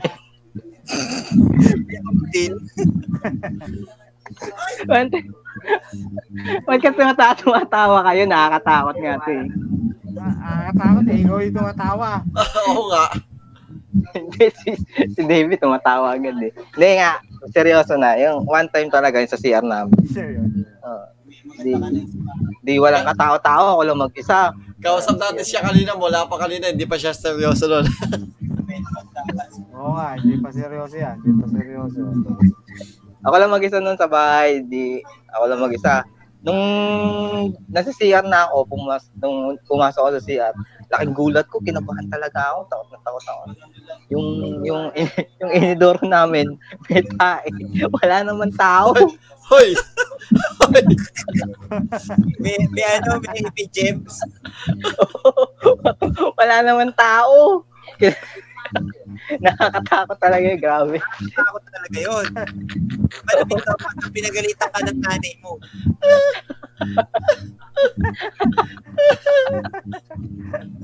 Grabe. Pero alam mo yung nakakatakot? Meron akong experience na nakakatakot. Hindi ko na lang sasabihin ko saan lugar to, no? So, nandun ako sa bahay ng isang kaibigan. Kasi baka magalit sa akin yung kaibigan. Nandun ako sa isang bahay. No? Sa bahay ng? Sa bahay. Bahay namin. Hindi. Wala. Basta wala. Bahay. Isang bahay. Bahay sa isa namin. Hindi, basta isang bahay. Basta isang bahay. Wala sa amin. Wala, hindi sa amin. Basta sa isang bahay. Wala akong sasabihin na clue. Hindi sa amin. Wala nga akong sasabihin na clue eh. Sa isang bahay, sige. No? So, kadalasan naman, pagkadalasan ako, pag yung katatapos ko lang kumain, madalas medyo kailangan ko na kagad mag-move ng bawal. So, kasi, CCR ka?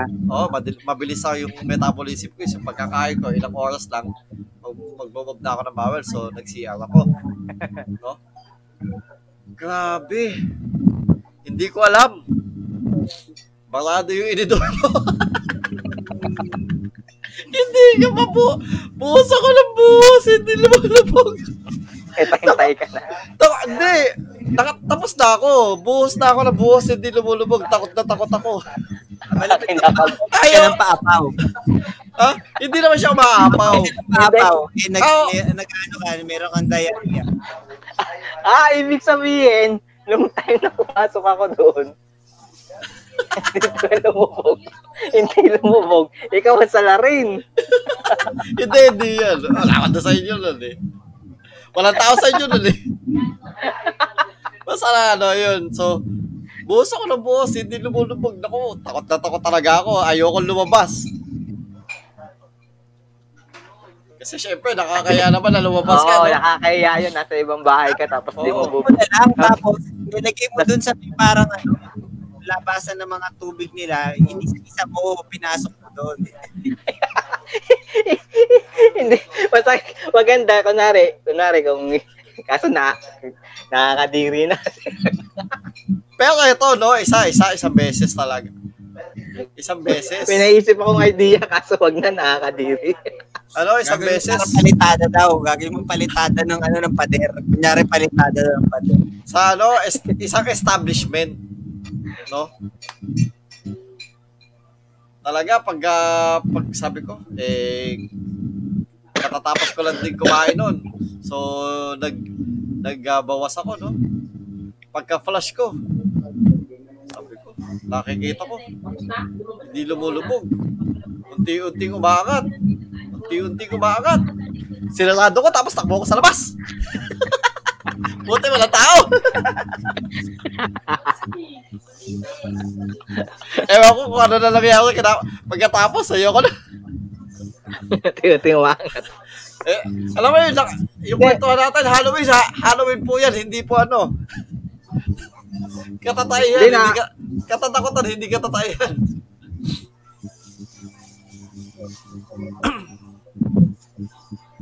Di basta yun. Basta sa tungkol sa CR, nakakatakot talaga yun. Nakakatakot CR.